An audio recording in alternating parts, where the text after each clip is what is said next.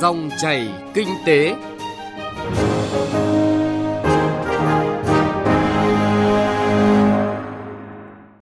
Thưa quý vị và các bạn, cổ phần hóa doanh nghiệp nhà nước là một chủ trương đúng đắn của Đảng và Nhà nước, không chỉ giúp cho hoạt động của doanh nghiệp nhà nước trở nên hiệu quả hơn thông qua cổ phần hóa, thoái vốn doanh nghiệp nhà nước còn thúc đẩy sự tham gia của khu vực kinh tế tư nhân, đa dạng hóa nguồn vốn và khơi thông các nguồn lực trong nền kinh tế.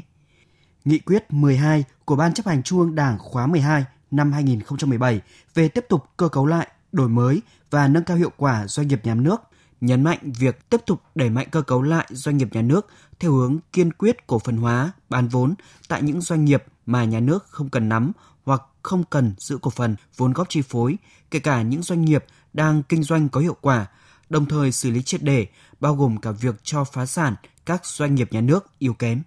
Vâng thưa quý vị và các bạn, hôm nay 16 tháng 10 tại Hà Nội, Thủ tướng Chính phủ chủ trì hội nghị về đổi mới nâng cao hiệu quả hoạt động của doanh nghiệp nhà nước. Và nhân sự kiện này, chúng tôi dành toàn bộ 20 phút của chương trình Dòng chảy kinh tế hôm nay để nhìn lại 2 năm thực hiện nghị quyết 12 của Trung ương về đổi mới nâng cao hiệu quả hoạt động của doanh nghiệp nhà nước, trong đó công tác cổ phần hóa thoái vốn doanh nghiệp nhà nước là một trong những nội dung trọng tâm cốt lõi yêu cầu của nghị quyết số 12 của Trung ương về công tác này. Và cùng tham gia bàn luận về chủ đề này là tiến sĩ Nguyễn Đình Cung, nguyên viện trưởng Viện Nghiên cứu Quản lý Kinh tế Trung ương. Vâng, xin được trân trọng cảm ơn tiến sĩ Nguyễn Đình Cung đã nhận lời tham gia bàn luận cùng chúng tôi về chủ đề này. Vâng, ờ, xin kính chào quý vị thính giả. Thưa tiến sĩ Nguyễn Đình Cung ạ, được biết là Viện Nghiên cứu Quản lý Kinh tế Trung ương thì cũng đã có những báo cáo đánh giá về việc thực hiện cơ cấu lại khu vực doanh nghiệp nhà nước và vai trò của kinh tế nhà nước trong phát triển kinh tế xã hội giai đoạn đến năm 2020. À, xin ông cho biết cụ thể về công tác cổ phần hóa thoái vốn tại doanh nghiệp nhà nước giai đoạn này và đặc biệt là trong khoảng 2 năm trở lại đây khi mà chúng ta thực hiện nghị quyết số 12 của Trung ương về vấn đề này.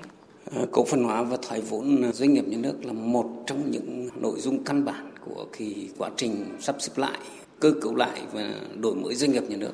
nâng cao hiệu quả hoạt động của doanh nghiệp nhà nước. Tuy nhiên thì so với um, trước đây thì những năm gần đây đặc biệt là từ 2017 lại đây thì ờ, công tác cổ phần hóa của chúng ta có vẻ chậm lại. Ờ, về mặt ờ, số lượng cũng chưa đạt được kết quả như là mong muốn. Còn về mặt chất lượng thì có lẽ cũng nhiều điều phải à, đáng bàn đặc biệt là cái việc thu hút vốn từ ngoài xã hội. Thì à, cái những cái phát hành lớn đầu của chúng ta thường đạt cái mức rất thấp. À, điều đó chứng tỏ rằng là nhà đầu tư thực sự họ chưa quan tâm, hoặc là trong tổ chức thực hiện của chúng ta có những điều mà làm cho nhà đầu tư còn ngần ngại trong việc là bỏ vốn đầu tư vào doanh nghiệp nhà nước, mua cổ phần, cổ phiếu ở những doanh nghiệp nhà nước cổ phần hóa. Vâng, ông vừa nói về tiến độ cổ phần hóa của doanh nghiệp nhà nước trong vòng 2 năm trở lại đây có vẻ chậm lại. Và xin mời ông cùng nghe cập nhật của biên tập viên Đài tiếng nói Việt Nam về vấn đề này. Theo báo cáo của Bộ Tài chính, đến cuối năm 2018, cả hai đầu tàu kinh tế của đất nước là Hà Nội và thành phố Hồ Chí Minh vẫn chưa có doanh nghiệp nhà nước nào triển khai cổ phần hóa theo kế hoạch. Trong 8 tháng năm nay mới có 9 doanh nghiệp được cấp có thẩm quyền phê duyệt phương án cổ phần hóa. Lũy kế đến hết tháng 8 năm 2019, mới cổ phần hóa được 36 trên tổng số 128 doanh nghiệp phải cổ phần hóa, nghĩa là từ nay đến hết năm 2020 còn phải cổ phần hóa 92 doanh nghiệp. Bên cạnh đó, tình hình thoái vốn theo quyết định số 1232 của Thủ tướng Chính phủ trong giai đoạn 2017-2020 phải thực hiện thoái khoảng 60.000 tỷ đồng vốn tại các doanh nghiệp – Tuy nhiên, tổng số thoái vốn 8 tháng qua mới chỉ đạt hơn 2.400 tỷ đồng, thu về 4.650 tỷ đồng. Bộ Tài chính đánh giá tiến trình cổ phần hóa và thoái vốn hiện đang rất chậm, không đạt được kế hoạch đề ra. Vâng thưa tiến sĩ Nguyễn Đình Cung ạ, vì sao lại có một cái thời hoàng kim trong việc triển khai cổ phần hóa thời gian trước và sự chậm trễ và có thể nói là gần như là ờ, dừng lại trong khoảng 2 năm trở lại đây? Có lẽ trước hết thì tôi cho rằng là cho đến nay thì các doanh nghiệp nhà nước của chúng ta chủ yếu là những doanh nghiệp có quy mô lớn và nằm ở những ngành kinh tế hết sức quan trọng của nền kinh tế.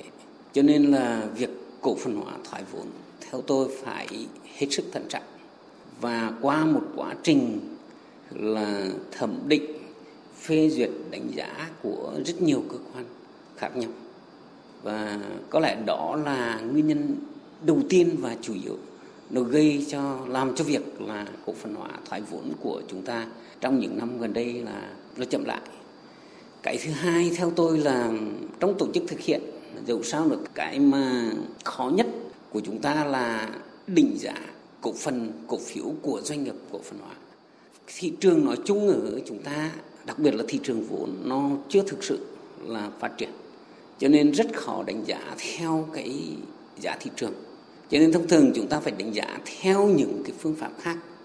Và khi mà đánh giá theo những phương pháp khác thì không loại trừ những cái yếu tố chủ quan. À, những nhân tố chủ quan có thể tác động đến khi đánh giá của những người mà liên quan đến cái việc là cổ phần hóa doanh nghiệp nhà nước. Chính vì vậy mà nhiều khi người ta cũng thận trọng hơn. Và tôi cho rằng là những cái yếu tố mà thận trọng hơn như vậy là cần thiết. Cái điểm thứ ba nữa là trong quá trình như vậy thì chúng ta cần phải minh bạch hơn, công khai hóa nhiều hơn, cung cấp nhiều hơn thông tin cho các nhà đầu tư. Và đặc biệt là mình cung cấp thông tin theo yêu cầu của các nhà đầu tư, chứ không phải là cung cấp những cái gì mình có. Thì những cái điều này theo tôi chúng ta còn yếu trong tổ chức thực hiện. Và kèm theo đó thì tôi chỉ nghĩ rằng là trong thời gian vừa rồi, do có những cái trục trặc trong cổ phần hóa một số không nhiều lắm cái uh, trường hợp cổ phần hóa và những trường hợp đó theo tôi trường hợp gọi là không tích cực đó cũng tác động đến tâm lý của à, những người mà trực tiếp tiến hành cái công tác cổ phần hóa và thoái vốn doanh nghiệp nhà nước. À, vâng và để dẫn chứng cho ý mà ông vừa nói thì chúng tôi cũng xin mời ông tiếp tục nghe một tổng hợp ngắn, một dẫn chứng cụ thể về hệ quả của những điều được và mất trong công tác cổ phần hóa thời gian qua. Bức tranh cổ phần hóa doanh nghiệp nhà nước những năm qua đã lộ ra nhiều gam màu xám, gây thất thoát không nhỏ tài sản của nhà nước, cũng như làm ảnh hưởng tới chủ trương đúng đắn của Đảng và nhà nước.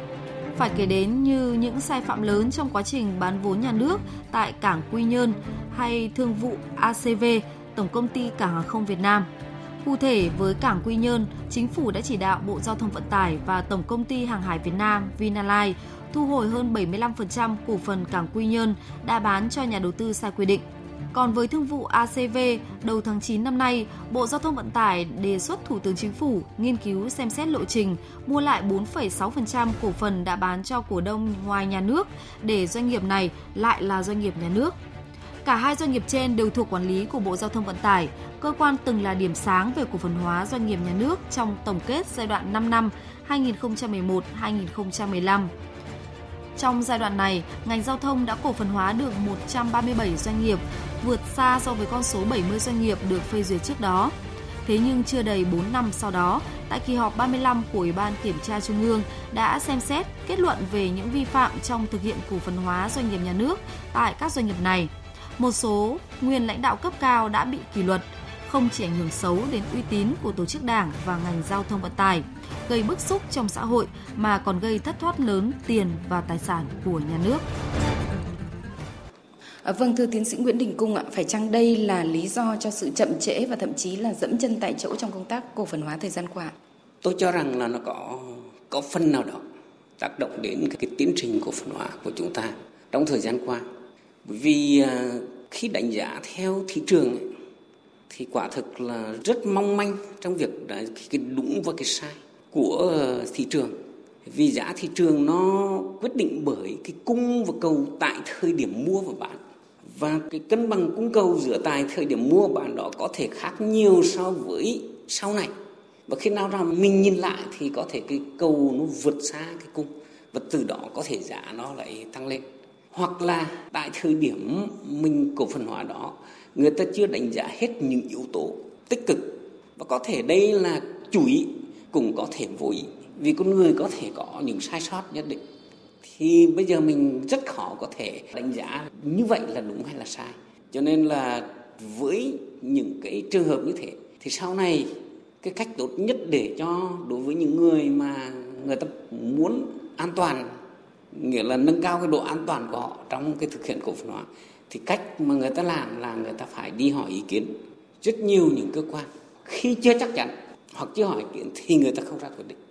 và chính vì vậy mà quá trình này nó dẫn tới có cái sự chậm trễ trong việc ra quyết định cũng như là cái việc ảnh hưởng đến cái quá trình cổ phần hóa Vâng thưa ông, sự chậm trễ này thì sẽ ảnh hưởng như thế nào đến tiến độ triển khai thực hiện cũng như là khả năng hoàn thành mục tiêu cơ cấu lại doanh nghiệp nhà nước của chúng ta? Tôi cho rằng với tại thời điểm như thế này, với một khối lượng công việc còn hết sức lớn như vậy, theo tôi không nên gây một áp lực hành chính cho việc là hoàn thành cái mục tiêu cổ phần hóa. Mà có thể bây giờ chúng ta phải xem xét lại và đánh giá lại toàn bộ cái công tác đổi mới, sắp xếp lại và nâng cao hiệu quả doanh nghiệp nhà nước. Bởi vì cổ phần hóa và thoái vốn chỉ là một trong những nội dung thôi. Còn rất nhiều những nội dung khác. Tôi cho rằng là tại thời điểm này nó quan trọng hơn cái cổ phần hóa. Và nếu cổ phần hóa thì chúng ta phải thiên về chất lượng nhiều hơn hơn là đi theo số lượng. Và thị trường các doanh nghiệp lớn như thế này, chúng ta không thể bán một lúc là năm, bảy doanh nghiệp lớn được, mà có thể chúng ta phải từ từ bán năm nay một doanh nghiệp, năm sau bán một doanh nghiệp để cho thị trường nó đủ sức nó hấp thụ. Cái số cung về cổ phần mà chúng ta nếu không thì cái khả năng mà cung nó vượt cầu, và lúc đó thì giá nó lại giảm xuống. Và sau này khi mình đánh giá lại nhiều khi lại nói là tại sao, tại thời điểm đấy lại bán với cái giá như vậy? Thì theo tôi cho rằng là nên chú ý, nên thay đổi mục tiêu, nên xem xét lại và thay đổi mục tiêu. Mục tiêu là thu hút được nhiều vốn, thu hút được nhiều nhà đầu tư chiến lược, nâng cao được hiệu quả hoạt động của doanh nghiệp nhà nước. Hơn là mình chạy theo số lượng nó bao nhiêu. Và đã cổ phần hóa một doanh nghiệp nào đó thì cổ phần hóa đến cùng đến mức mình chỉ giữ lại những cái tỷ lệ sở hữu nhà nước đúng như là phương án cổ phần hóa đã được phê duyệt à, chứ chúng ta phải bán ở một mức mà giảm cái tỷ lệ sở hữu của bên ngoài nó chiếm một tỷ lệ đủ lớn để có thể nó thay đổi được cơ cấu quản trị của cái doanh nghiệp nhà nước cổ phần hóa. Vậy xin được hỏi ông là những cái giải pháp cơ bản nào để có thể triển khai hiệu quả cái công tác này? Tôi cho rằng là nghị quyết trung ương xác định hoàn toàn chính xác. Đó là chúng ta phải quyết liệt cổ phần hóa thoái vốn ở những doanh nghiệp, những ngành nghề mà nhà nước không cần nắm giữ. Và buộc doanh nghiệp nhà nước phải hoạt động hoàn toàn theo nguyên tắc thị trường. Nghĩa là anh mà thua lỗ yếu kém không cạnh tranh được buộc phải phá sản. Cái ờ, giải pháp thì theo tôi rằng là chúng ta tuy quyết liệt làm thì quyết liệt làm nhất quán nhưng vấn đề của nó là phải đảm bảo được hiệu quả. Và ở những điểm nào mà nhận thấy hiệu quả thì chúng ta có thể thoái ngay. Tôi lấy ví dụ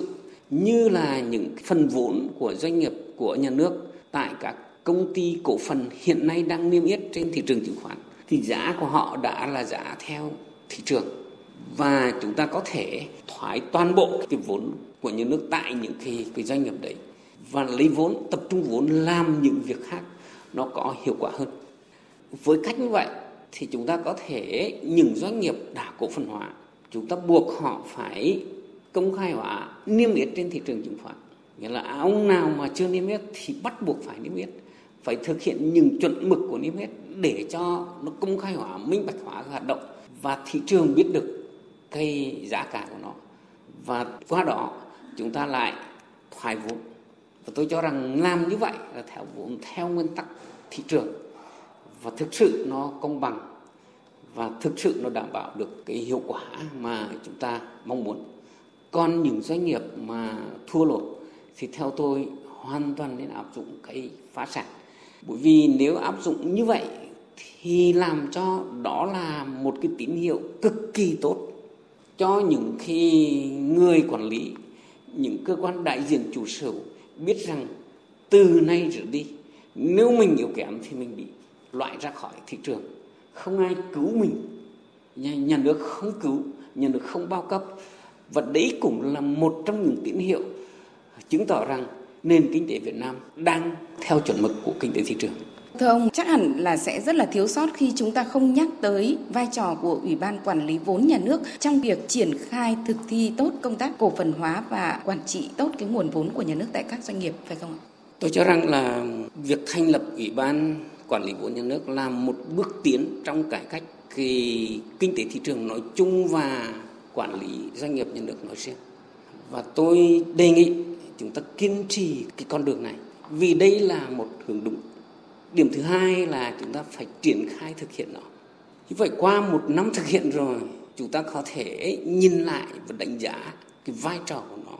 xem thì cái gì được, cái gì chưa được. Nhưng tôi cho rằng cái chưa được ở đây có thể hai điểm.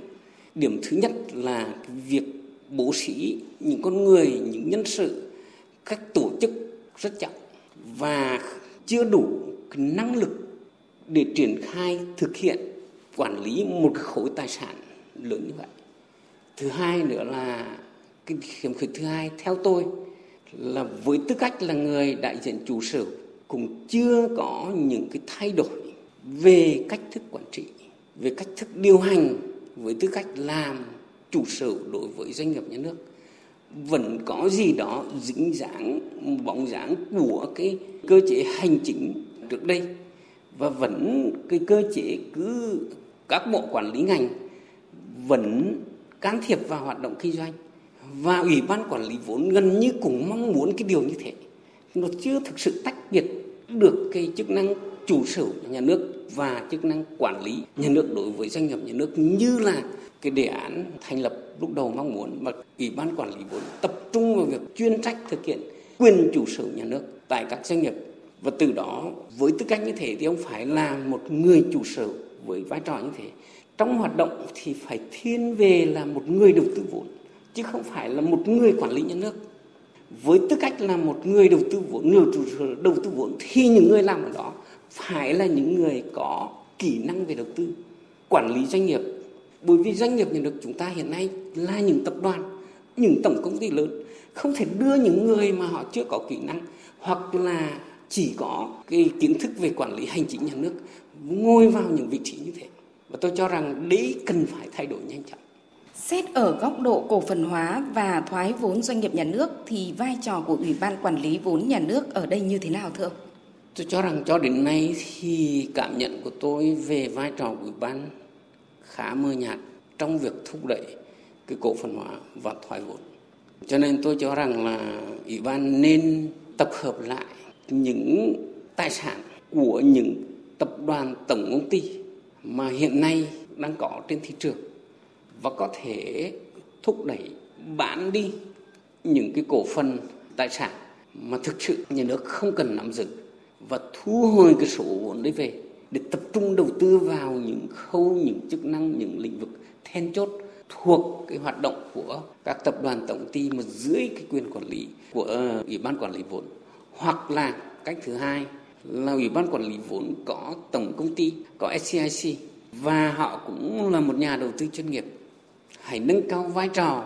của SCIC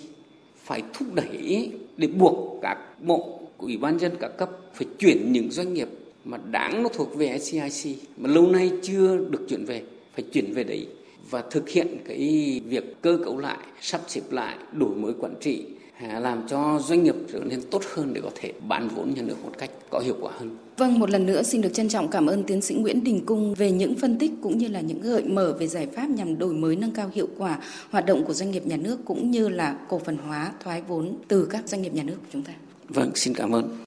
Thưa quý vị và các bạn, chúng tôi hy vọng rằng với những khuyến nghị giải pháp mà tiến sĩ Nguyễn Đình Cung, nguyên viện trưởng Viện Nghiên cứu Quản lý Kinh tế Trung ương vừa đưa ra sẽ góp phần triển khai mạnh mẽ và có hiệu quả công tác đổi mới, cơ cấu lại doanh nghiệp nhà nước theo hướng kiên quyết cổ phần hóa, thoái vốn tại những doanh nghiệp mà nhà nước không cần nắm giữ cổ phần, vốn góp chi phối, qua đó thúc đẩy sự tham gia của khu vực kinh tế tư nhân, khơi thông các nguồn lực trong nền kinh tế.